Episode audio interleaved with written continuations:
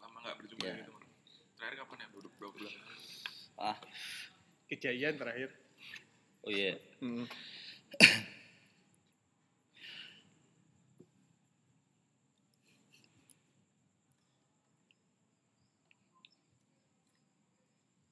Iya, halo, bertemu lagi eh, dengan podcast Bon Bin, tempat para binatang ngobrol dan tempat para binatang nongkrong. Eh, terbalik ya? Bener bener bener Bener. kayaknya Benar, benar, benar. Salah, salah. Tempat para binatang nongkrong dan tempat para binatang ngobrol, ngobrolin apa aja yang lagi pengen diobrolin. Wah, ramenya dong, ramenya dong biasa. bener Uh, hampir saja kita kehilangan vibe podcast kita karena eh, sudah sekitar dua bulan ya, tiga atau tiga bulan ya sekitar itu ya.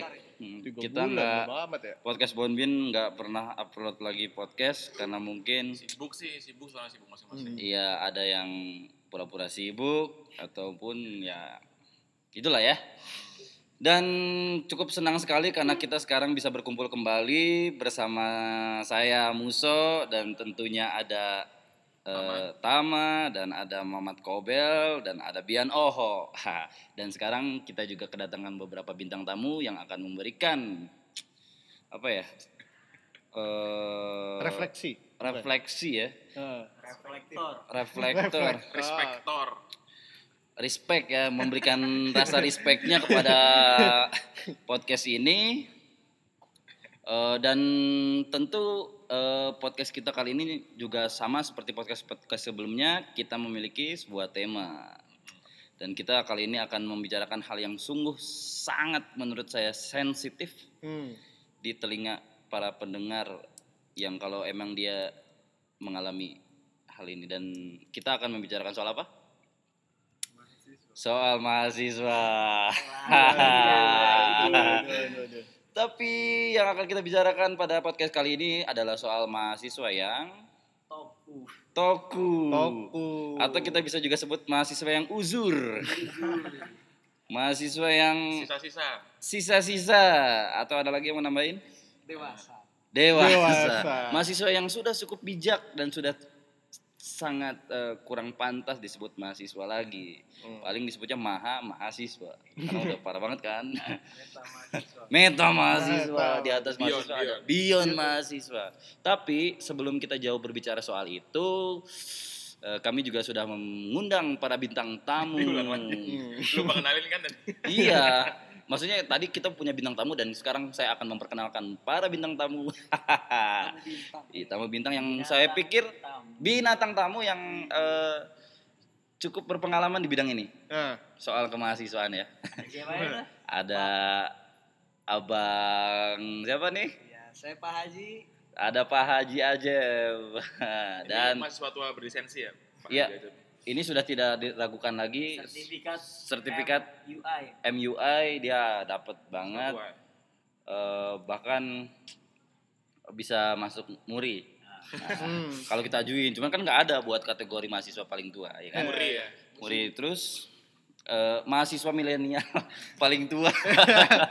terus staf kepresidenan kita juga kedatangan sobat kita siapa? Jema Jima. Jima. Jima yang juga eh, eh, mungkin di bawah eh, tua Wahaji Ajeb, cuman ya sudah bisa dikategorikan sebagai mahasiswa tua. Dan selanjutnya ada perspektif mahasiswa muda perspektif mahasiswa yang OTW tua. akan bercita-cita bercita-cita dan punya visi untuk ke sana. cikal bakal dapat Cikal bakal kita sudah bisa lihat. Karena saya sudah berpengalaman, jadi tahu lah potensi ya. sedikit ya. Siapa?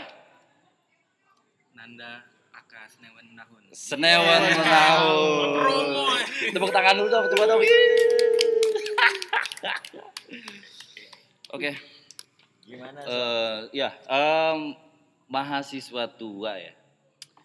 Eh nah bentar kalau ngomongin mahasiswa tua enak bukan enak banget kayak mungkin kayak buat Kang Muso sendiri mungkin lebih bisa bercerita banyak ya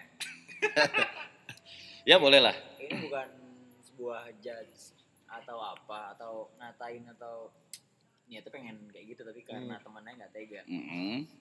Ah, dari Mas Muso sendiri kan sekarang bisa dikatakan udah boleh lah dapat label mahasiswa tua Wajib ya, bukan boleh. wajib Iya, iya, iya. gimana sih perasaannya maksudnya kayak mungkin punya alasan dong kenapa memilih jadi mahasiswa tua Bukan keadaan yang nggak boleh nyalain keadaannya. Sikap. Pilihan, pilihan, pilihan. pilihan baik itu sikap atau pilihan atau emang mau jadi sosok aja di kampus Oke.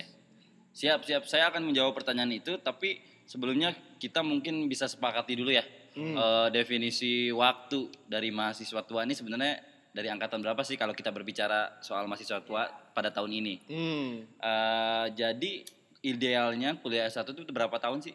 Kalau saya udah nggak Kalau tahu yang sekarang ideal. udah lima, lima. 4 pas- sampai 5. Empat sampai lima ya? Maksimal lima, sorry maksudnya. Maksimal 5 ya? Yang tahun ini. Artinya tapi idealnya 4 tahun ya untuk eh, memenuhi jenjang S1 itu yang 4 tahun. Jadi kalau udah misalkan lebih dari 4 tahun sudah bisa ya dikategorikan sebagai mahasiswa tua. Dan berarti kalau misalkan 4 tahun artinya sekarang yang tua itu angkatan eh, 2015 ya?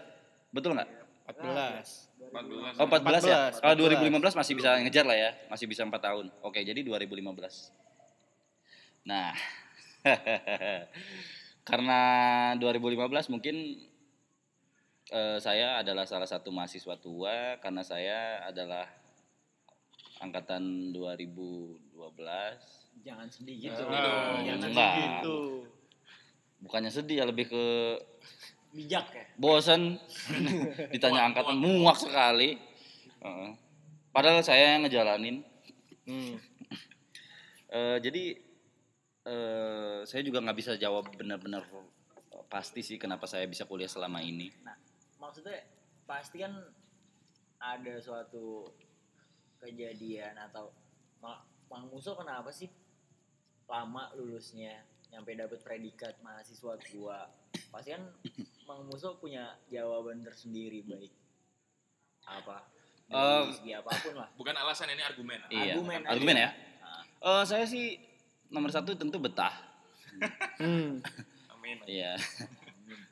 nomor dua adalah mm, belum siap Belum siap. untuk melepaskan status mahasiswa saya. karena belum bisa jadi mahasiswa belum tentu bisa jadi mahasiswa mahasiswa lagi kan? Ya. Ah, karena eh, em, saya hidup sebagai mahasiswa eh, jujur bukannya karena saya terlalu banyak pengalaman tapi banyak sekali hal-hal yang eh, sudah saya lalui gitu Hmm. dan membuat saya belum bisa memutuskan untuk eh, lulus. Jadi eh, kalau misalkan eh disebut passion kuliah juga nggak terlalu eh intinya malas aja sih. malas buat malas kerjain skripsi sih. Soalnya kalau dihitung-hitung ya gue sebenarnya bisa lulus tepat waktu 4 tahun. Cuman eh, karena rahasia sih ya. Karena Males, ya eh. males Eh, Males sih, jadi ngerjain skripsinya molor banget. Terus juga ditambah melakukan beberapa kegiatan di luar yang juga belum tentu berguna. Jadi akhirnya ya udah. ya udah Sekarang tujuh tahun deh akhirnya. tujuh tahun Luar biasa ya. luar biasa nggak apa-apa itu Total total maksudnya. total total Heeh. kalau apa Wak Najib sendiri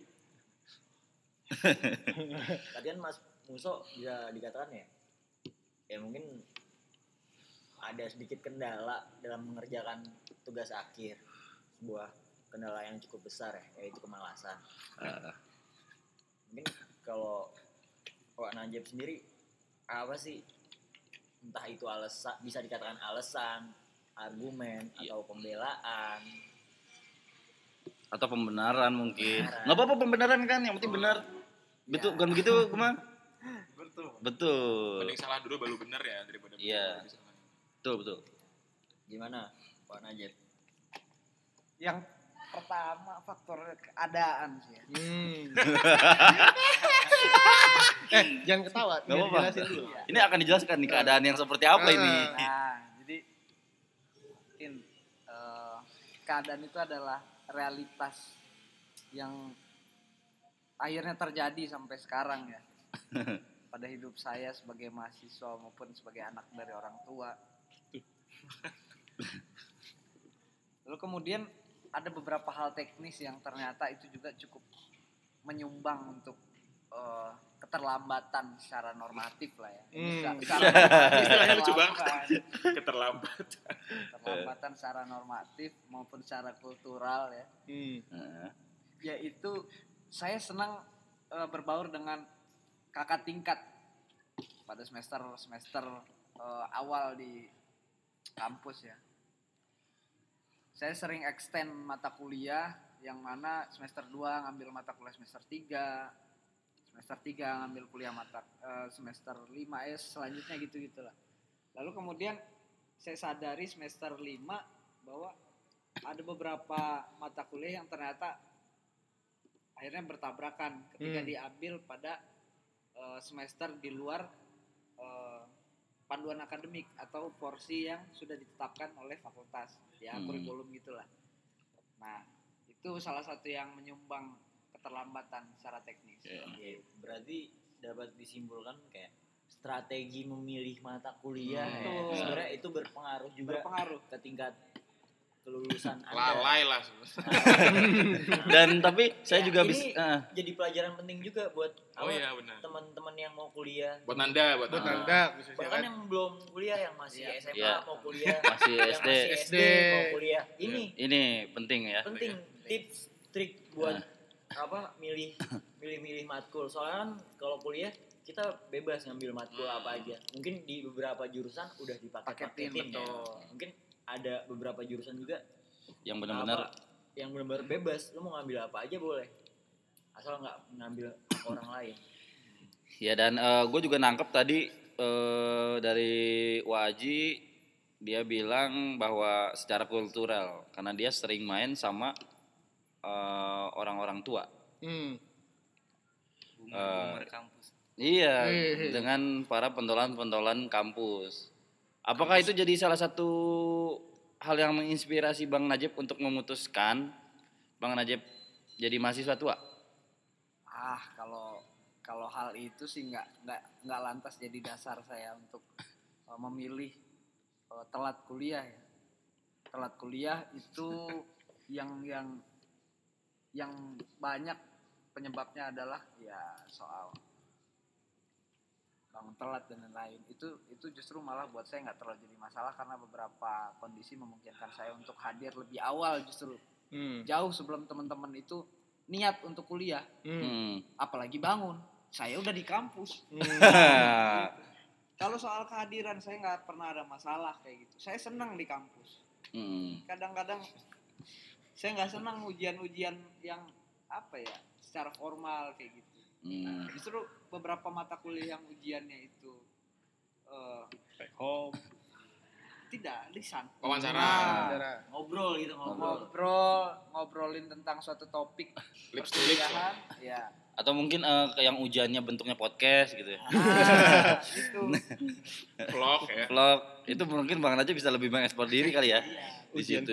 Jadi eh, eh, Nah, selain itu juga yang perlu jadi catatan buat teman-teman untuk memilih dan memilah hmm. eh, keaktifan diri di organisasi ataupun Iya, iya. ruang-ruang yang membutuhkan eh, keaktifan secara fisik.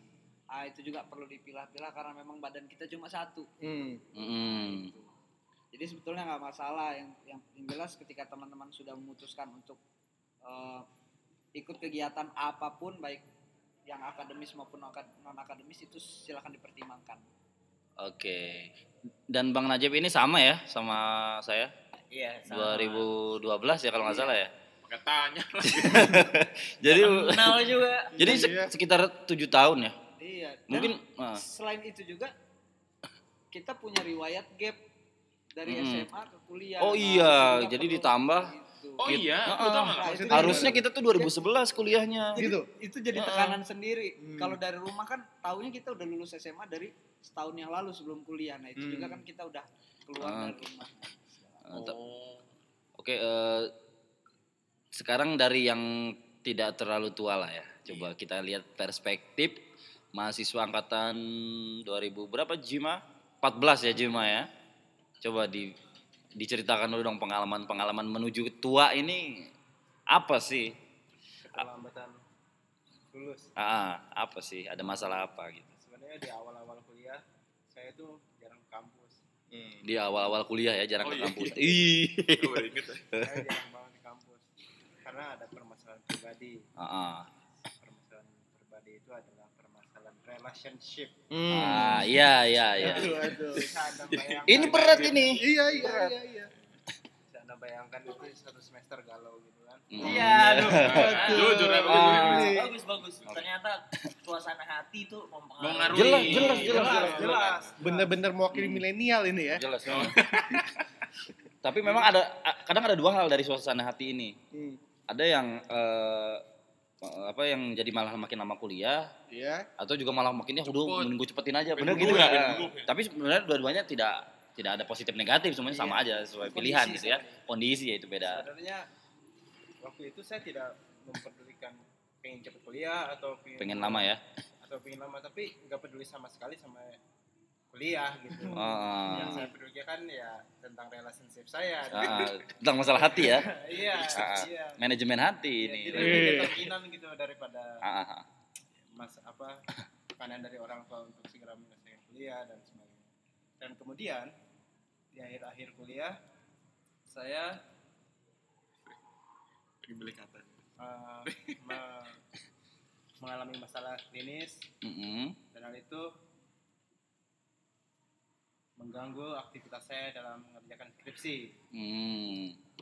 Ya, ya, ya, ya, ya. Jadi, demikian i- jadi sebetulnya lebih kepada bukan pilihan ya, untuk bukan putusan sendiri. tapi tentu saja. Tentu saja bukan ya. Lagi-lagi eh, eh, keadaan lah ya, iya boleh lah ya. eksternal Faktor eksternal. ya nggak apa-apa daripada kita nyarain diri sendiri, bener nggak? Mendingan kita nyarain faktor eksternal, gitu. Keadaan ya. Keadaan betul. Dia nggak bakal marah kalau disalahin kayaknya nggak bakal. Iya, iya, iya, cukup. Tapi ya saya pikir masuk akal sih. Menurut Hmm. kalian masuk akal nggak sih? Dengan kondisi seperti itu kita jadi menunda atau nggak jadi tertunda. gitu ya? Patokan akal juga beda-beda kayak ya Iya pilihan sih, aja. kita sesuai sih, sesuai akal siapa ya? Iya. Ah, Oke. Masing-masing aja. Tapi beda-beda nih lo mancet beda-beda ya ceritanya dari kamu, dari Pak Hmm. Najib, dari Geman juga punya alasan masing-masing. Iya tapi dan coba sekarang kita ke Senewan Menahun dulu ya. Hmm. Yang mana dia adalah angkatan 2016. yang Artinya yang harus lah melewati apa yang kita lewati lah. Tapi jangan.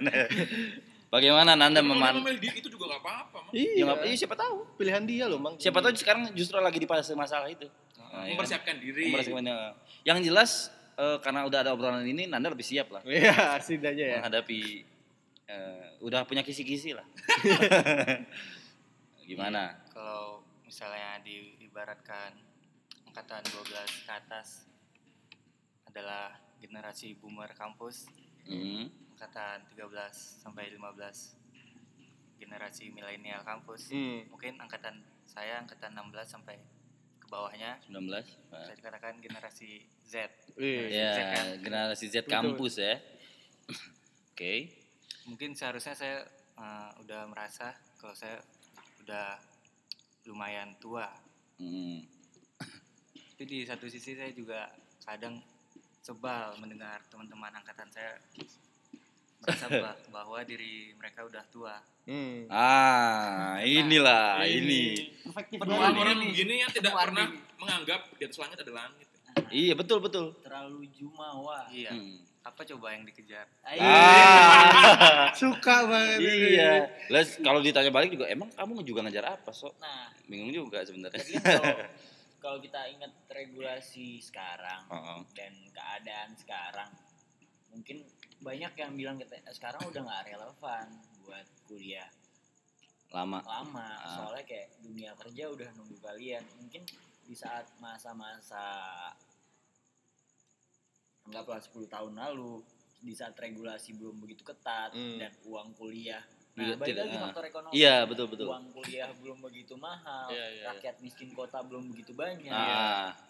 itu kuliah lama nggak masalah sekarang kan mungkin ada beberapa orang mempertimbangkan anjing gua kuliah 7 tahun apa satu semester 5 juta kali 14 semester Berapa? berapa Oh, tuh udah sekian ya? gua- Mending bikin warung ya. nah kalau gue bikin usaha udah buka warung pecel lele berapa cabang Ih, berapa lele? Berapa berapa lele? lele Ah. per bulan Wah. Makanya. Kalau dijual ke pecel lele Nah, kan. iya Belum lagi kalau kita buka so, eh, ini apa steam motor ya kan Nah, eh, iya. bisa berapa kios itu. ya kan modal air doang sabun. Cuma ya tapi eh, Nanda eh, nggak ada masalah sebenarnya dengan kalau misalkan juga mendapat predikat mahasiswa tua seperti saya gitu atau Bang Bang Najib nggak ada masalah dengan hal itu. mungkin enggak karena juga belum terjadi kan Oh ya mungkin masih ada kesempatan ya untuk Mempersiapkan diri lah. mempersiapkan diri.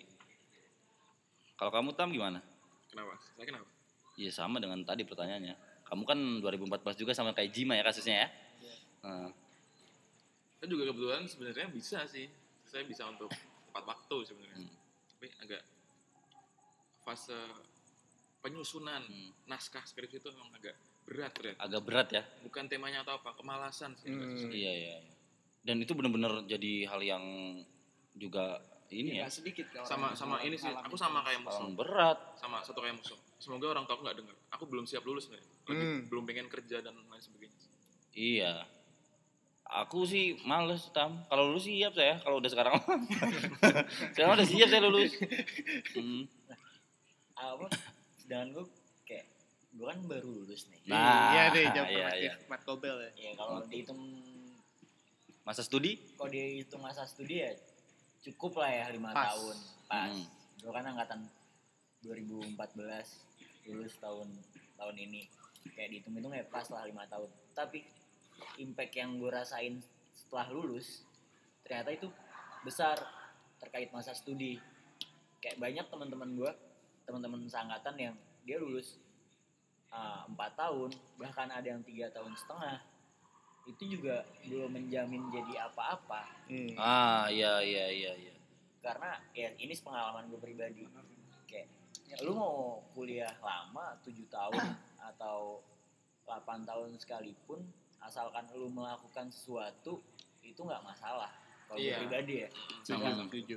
ah, kayak waktu itu pernah kita bahas di podcast sebelumnya yang bahas mengenai maba lu mau ngisi apa di saat lu kuliah Mhm. soalnya itu yang berguna nanti di saat lu lulus Mhm. nanti soalnya pas lu lulus lu nggak bakal ditanya kuliah berapa tahun mas skripsi lu apa nilai lu berapa paling Hmm. IPK Heeh. ya IPK 3 lah orang yang kuliah 7 tahun bisa lah ya Bisa bisa Oh, bisa. bisa. Soal kalau soal. IPK mah kita berani berani ngadu lah. Ngadu dekanat minta dinaikin. masalah itu apa apa yang lu lakuin sih di selama kuliah Ah. lu bagi gue ya lu nggak masalah mau kuliah 7 tahun kayak asal asalkan lu melakukan sesuatu ya syukur-syukur lu 4 tahun bisa melakukan banyak Mhm. hal lu aktif kegiatan karena ada beberapa teman gue nyesel dia kuliah cepet Gitu, begitu doang ya. tiga tahun setengah Nah, tapi dia pengalaman kurang. anjing gue pengalaman kurang teori jago banget Iya, iya, iya. Suruh ngitung diameter batu nyampe kerasan batu Oh, jago jago ya. tapi Dipegang doang lagi ya? nah Oh, iya oh segini segini tuh. Oh, iya. Wah, ini. Palanya tuh yang diukur kan pala batu. Sampai orang batu ya. tapi prakteknya di lapangan di saat buat ngelempar batu biar kena pala orang belum bisa berani Ah. ya. Mental, berani. mental. Tumben bener ya. Gokil ya Mat Tumben ya. bener Marco Bill kalau ngomongin batu ya. mentalnya belum dapet Ya, belum. Iya, kayak gitu sih ada beberapa orang kayak tapi ada juga yang oh mereka empat tahun tapi bisa melakukan banyak, Banyak hal. Nah, Ya, itu gila sih. lebih bagus Satu banding seribu kayaknya. Iya ya. Tapi memang gitu sih. Menurutku ya simpelnya tuh pasti selalu ada hal yang dikorbankan. Iya setuju.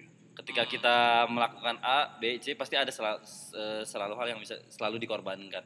Kayak dia empat tahun lulus, empat tahun selalu berorganisasi, tapi ada aja em, cerita-cerita yang dia nggak punya teman banyak gitu maksudnya teman cuma dikit atau mungkin bersosialis eh, cara bersosialisasinya yang kurang dan dia cuman eh, fokus ke kuliah sama ke tugas-tugas organisasi atau apa sampai tidak mem- tidak jarang waktu buat me time gitu Hmm, misalkan itu kan iya. juga penting juga ya setidaknya pasti selalu ada waktu ada hal yang dikorbankan lah paling tidak tuh waktu Ya, mungkin, pilihan kan. memang. pilihan kan memang jadinya ah tapi eh aku balik lagi ya ke Waji Ajeb tapi di luar kuliah sebenarnya Waji Ajeb ini ada kesibukan apa sih sebenarnya Hmm. sebetulnya ya Iya. Kalau ini kita ringkas saja lah.